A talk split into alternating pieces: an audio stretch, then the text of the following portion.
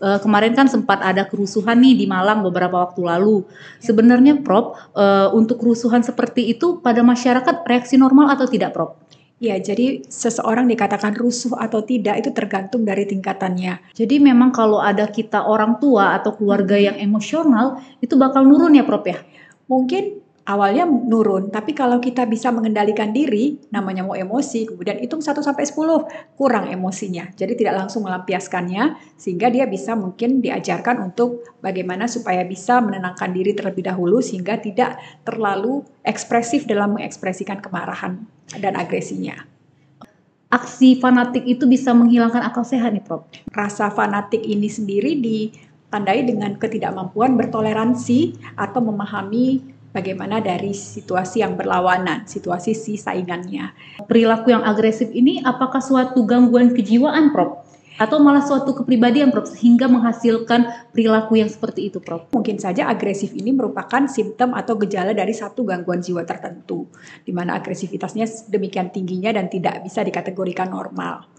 Apakah ya. emosi itu sebenarnya menular atau bagaimana ini, Prof? Lagi-lagi yang gampang terpengaruh itu orang yang fanatik, yang pendidikannya juga tidak terlalu tinggi mungkin. Yang yang pasti emosionalnya juga tidak stabil. Bila kita ada di situasi yang konflik nih, Prof, hal hmm. apa yang perlu kita lakukan, Prof? Assalamualaikum warahmatullahi wabarakatuh. Kembali bersama saya Dr. Vera dalam podcast Seksi Ansietas PP PDSKJI. Salam sejahtera, salam sehat jiwa. Kali ini kita kedatangan narasumber ada Profesor Dr. Dr. Elmeida Effendi, Magister Kedokteran Spesialis Kedokteran Jiwa Konsultan. Assalamualaikum dokter. Waalaikumsalam dokter Vera. Gimana nih dok keadaannya dok? Sehat dok? Alhamdulillah sehat. Balik lagi ya dok ya, udah lama kita nggak jumpa nih ya, dok. Ya, akhirnya ketemu lagi. ketemu lagi ya. Hmm. Uh, Uh, Prof, kali ini kita membawa topik yang lagi hangat nih, Prof. Mm-hmm. Kerusuhan yang ada di Malang itu, Prof, beberapa waktu lalu. Oh iya, iya. Baiklah, Prof, kita langsung saja nih ya, Prof ya. Uh, kemarin kan sempat ada kerusuhan nih di Malang beberapa waktu lalu. Sebenarnya, Prof, uh, untuk kerusuhan seperti itu pada masyarakat reaksi normal atau tidak, Prof?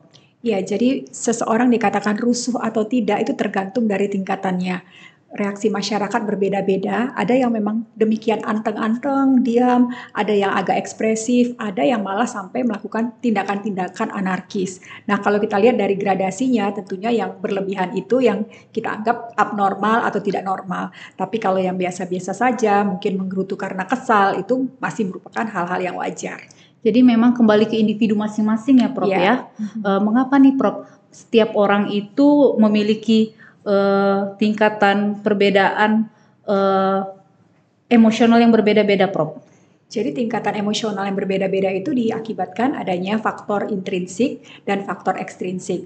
Faktor intrinsik itu faktor bawaan dari dari lahir, jadi mungkin akibat adanya genetik, turunan, kemudian adanya uh, ya herediter atau genetik. Kemudian kita lihat juga kalau yang dari ekstrinsiknya itu itu terkait dengan lingkungan apa yang dipelajarinya sehingga dia mungkin bisa mempelajari mengekspresikan kekasaran-kekasaran secara langsung. Jadi kedua faktor intrinsik dan ekstrinsik ini akan membuat orang bagaimana dia bereaksi terhadap suatu hal. Jadi kita lihat ada orang yang sepertinya sabar saja, tapi ada yang sedikit-sedikit baru kepijak kakinya udah marah, udah ngamuk menjadi-jadi. Udah emosional udah gitu ya, emosional, ya, ya. Dan itu nanti mungkin menjadi kebiasaan. Jadi karena menjadi kebiasaan, terbiasa lama-lama itu sudah menjadi ciri khas dia, jadi ciri khas kepribadiannya oh orang tersebut pemarah. Jadi memang kalau ada kita orang tua atau keluarga yang emosional itu bakal nurun ya Prof ya? Mungkin awalnya nurun, tapi kalau kita bisa mengendalikan diri, namanya mau emosi, kemudian hitung 1 sampai 10, kurang emosinya. Jadi tidak langsung melampiaskannya sehingga dia bisa mungkin diajarkan untuk bagaimana supaya bisa menenangkan diri terlebih dahulu sehingga tidak terlalu ekspresif dalam mengekspresikan kemarahan dan agresinya. Uh, jadi memang uh, ada ya Prof ya uh, pengaruhnya ya. Uh, seperti yang kita lihat juga nih Prof kemarin kan sempat yang kerusuhan itu sampai yang begitu anarkis nih Prof. Iya. Nah, mengapa Prof uh, aksi fanatik itu bisa menghilangkan akal sehat nih Prof. Nah itu benar sekali Dokter Vera. Jadi kalau yang namanya fanatik itu biasanya mereka sangat ngefans terhadap satu kubu, satu kelompok tertentu dan sangat membenci akibatnya kelompok lawannya. Sehingga kalau misalnya yang lawannya yang berhasil disorakin. Nah demikian juga dengan halnya ini. Jadi mereka menganggap itulah musuhnya padahal yang bersangkutan sendiri tidak terlalu bermusuhan tapi yang kelompok pendukungnya ini yang lebih-lebih heboh lagi. Dan rasa fanatik ini sendiri ditandai dengan ketidakmampuan bertoleransi atau memahami bagaimana dari situasi yang berlawanan, situasi si saingannya. Sehingga tadi dikatakan karena fanatik yang berlebihan itu apa pun yang dikeluar dikerjakan dari pihak lawan selalu salah dan selalu ingin diejek dan ingin selalu mempermalukan atau mengasari lawan. Jadi memang awalnya itu kecintaan yang berlebihan ya Prof ya? Kecintaan yang berlebihan sehingga semua orang salah dan tidak ada seorang pun yang lebih hebat daripada daripada idolanya daripada itu. idolanya hmm. ya Prof ya. Uh, jadi Prof uh, perilaku yang agresif ini apakah suatu gangguan kejiwaan Prof? Atau malah suatu kepribadian Prof sehingga menghasilkan perilaku yang seperti itu Prof? Iya jadi uh, tingkah laku agresif ini kan maksudnya tingkah laku menyakiti orang, uh, misalnya itu baik secara fisik maupun psikis. Kalau yang fisik sedikit-sedikit mungkin di menyepak orang, menendang orang. Hmm. Kalau yang psikis atau verbal dia akan selalu mengumpat orang, mencaci orang, memaki orang sehingga orang akan mentalnya jadi down. Nah, sebenarnya ini apa ini tabiat atau apa uh, gangguan? Ini merupakan um, sifat ya, bisa sifat. Jadi ada orang yang agresif, kemudian agresif ini lagi nanti bisa di, ditingkatkan, di, dihitung kadarnya. Apakah dia tingkatnya itu rendah atau tinggi?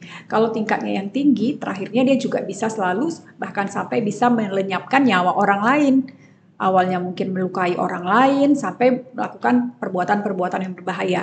Nah, kalau udah begitu mungkin saja agresif ini merupakan simptom atau gejala dari satu gangguan jiwa tertentu di mana agresivitasnya demikian tingginya dan tidak bisa dikategorikan normal.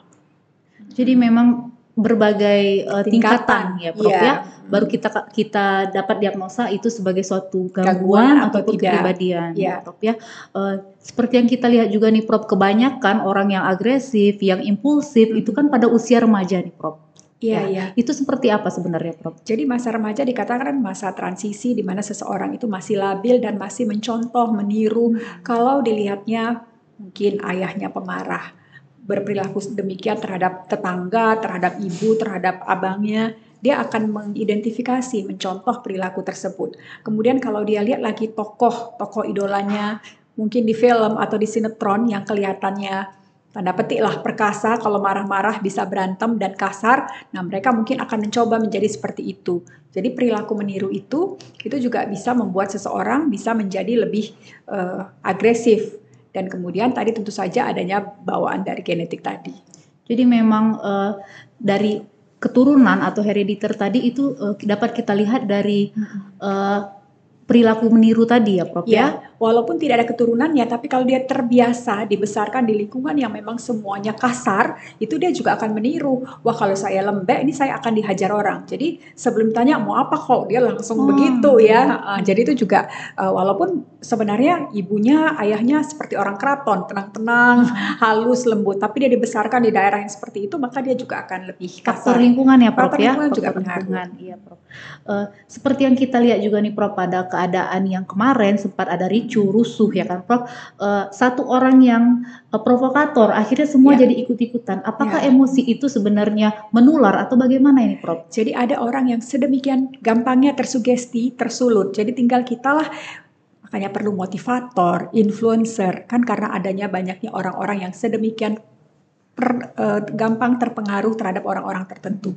Jadi kalau dia bisa memanas manasi orang dengan perkataan tertentu, yang lain akan panas dan bahkan bisa menyerang lebih panas lagi. Nah, itulah biasanya yang digunakan pihak lawan ya untuk menyerang lawannya. Jadi Tapi nggak semua orang sih gampang terpengaruh sebenarnya. Lagi-lagi yang gampang terpengaruh itu orang yang fanatik, yang pendidikannya juga tidak terlalu tinggi mungkin, yang yang pasti emosionalnya juga tidak stabil. Ya, benar sekali, Prof. Bila kita ada di situasi yang konflik nih, Prof, hal apa yang perlu kita lakukan, Prof, untuk mengatasi konflik tersebut, Prof? Biasanya tentu saja yang paling aman kita bersikap bijaksana dan netral walaupun kita ada keberpihakan pada salah satu pihak, tapi kita di situ berusaha netral dan tidak menunjukkan amarah, kekecewaan atau emosi terhadap pihak lawannya. Jadi kita posisikan saja bagaimana kalau posisi kita berada di pihak mereka, apa yang harus kita lakukan dan tetap menghormatinya. Karena di situ lagi-lagi kita juga harus bisa menahan diri dan kita bisa menunjukkan sikap toleransi yang tinggi apa pun yang terjadi. Jadi tidak tidak berusaha mengumpat walaupun tidak suka, tidak berusaha menyerang dan meremehkan orang tersebut. Seandainya nih Prof, uh, teman-teman di rumah mungkin ada yang punya emosi yang sudah berlebih nih Prof, atau yeah. salah satu pelaku ataupun korban dari kerusuhan tersebut mungkin ada yang menonton gitu kan Prof. Hmm. Gimana nih Prof cara mengelola emosinya Prof? Ya, emosi tadi sekali lagi mungkin banyak sekali faktor-faktor yang mengaruhinya tadi selain genetik, kemudian hormonal, masa remaja, terus kekesalan sehari-hari. Nah, bagaimana caranya memengaruhinya? Mungkin uh, kita harus bisa mengendalikan emosi. Caranya dengan membiasakan hidup sehat. Katanya kalau hidup sehat misalnya pagi-pagi olahraganya teratur, jadi kita juga merasa seger dan kemudian ada sportivitasnya tinggi, kemudian mengkonsumsi makanan-makanan seimbang, cukup karbohidrat, protein sayur buahnya, kemudian itu juga sehat, mengurangi atau bahkan tidak mengkonsumsi rokok, alkohol dan zat adiktif lainnya. Nah, zat adiktif ini juga bisa membuat orang lebih agresif, lebih uh, lebih gampang marah hmm. karena biasanya zat-zat itu juga ada yang kita sebut dengan stimulan. Jadi gampang on katanya ya. Nah itu juga kalau bisa dijauhi dan sebisa mungkin mungkin dia bisa seperti orang yang senang relaksasi, meditasi atau yoga itu lebih seimbang tentunya. Sekali lagi kalau emosi mau marah, mau meledak, kalau bisa tidak diekspresikan tapi mungkin menghitung 1 sampai 10. 1 sampai 15 lebih bagus lagi. Udah down dia, udah cooling down, udah dingin dia. Jadi nggak segitu ekspresifnya. Mobil ditabrak sedikit kita ngitung atau misalnya ini sedikit dan jadi nggak keluarlah bahasa-bahasa Arab kita. Iya, jangan atau senggol iya, dikit jangan emosion. jangan baca iya, senggol ya, senggol iya. bacok. Uh, mungkin uh, untuk faktor lingkungan nih Prof, misalnya kita ada lingkungan yang punya emosinya berlebih, apakah perlu kita hindari lingkungan tersebut atau bagaimana, Prof? Ya, sebisa mungkin kalau kita tidak bisa menghindari, kalau bisa hindari lingkungan tersebut. Tapi kalau kita tidak bisa, mau tidak mau kita harus tinggal di daerah tersebut, kita harus berusaha supaya tidak terpengaruh dengan lingkungan tersebut. Tidak sakit hati, tidak menganggap tidak nyaman dengan makian-makian orang itu karena mungkin kata-kata yang diucapkan kasar bukan maksudnya memang jahat ke kita tapi memang begitulah cara mereka mengekspresikan diri intonasinya mungkin. memang tinggi intonasi memang tinggi gitu ya, pemilihan nah. katanya pun luar biasa iya. kasarnya kita ya. udah kebiasaan jadi terbawa gitu ya Prof ya. ya kalaupun kita tidak ya, bisa mengubah mereka paling tidak kita jangan menunjukkan kita yang sakit hati atau kita terpengaruh bahkan apa yang kamu bilang nggak usah nah. sampai gitu ya nantangin itu ya, ya Prof jangan nantangin Mungkin itulah teman-teman ya untuk teman-teman yang di rumah uh, semoga bermanfaat apa yang telah disampaikan ya Prof ya hmm. uh, agar bisa lebih mengelola emosinya di rumah yeah. ya Prof ya. Yeah. Demikianlah podcast kami kali ini. Terima kasih banyak nih Prof udah sempat hadir di uh, podcast seksi ansietas PPPDSKJI ya Prof ya. Ya, terima kasih kembali Dokter Vera. Semoga selalu sehat. Ya. Kembali lagi nih Prof nanti di episode-episode selanjutnya ya Prof ya. ya. Sehat ya. selalu untuk Prof ya. Ya, terima kasih Dokter Vera. Demikianlah podcast kita kali ini. Terima kasih untuk teman-teman yang sudah menyaksikan podcast kami. Jangan lupa untuk like, comment, dan subscribe. Dan terus saksikan podcast di podcast kami di episode selanjutnya. Nah, buat teman-teman yang di rumah yang ingin konsultasi dengan Prof, di mana ya Prof? Ya, bisa ke Rumah Sakit USU saja pagi Senin sampai Jumat jam 8 sampai jam 12. Nah, itu dia Profesor Elmeida ada di Rumah Sakit USU ya teman-teman ya. Uh, jangan lupa untuk Saksikan terus podcast kami. Demikianlah salam sejahtera, salam sehat jiwa, tiada kesehatan tanpa kesehatan jiwa. Assalamualaikum warahmatullahi wabarakatuh.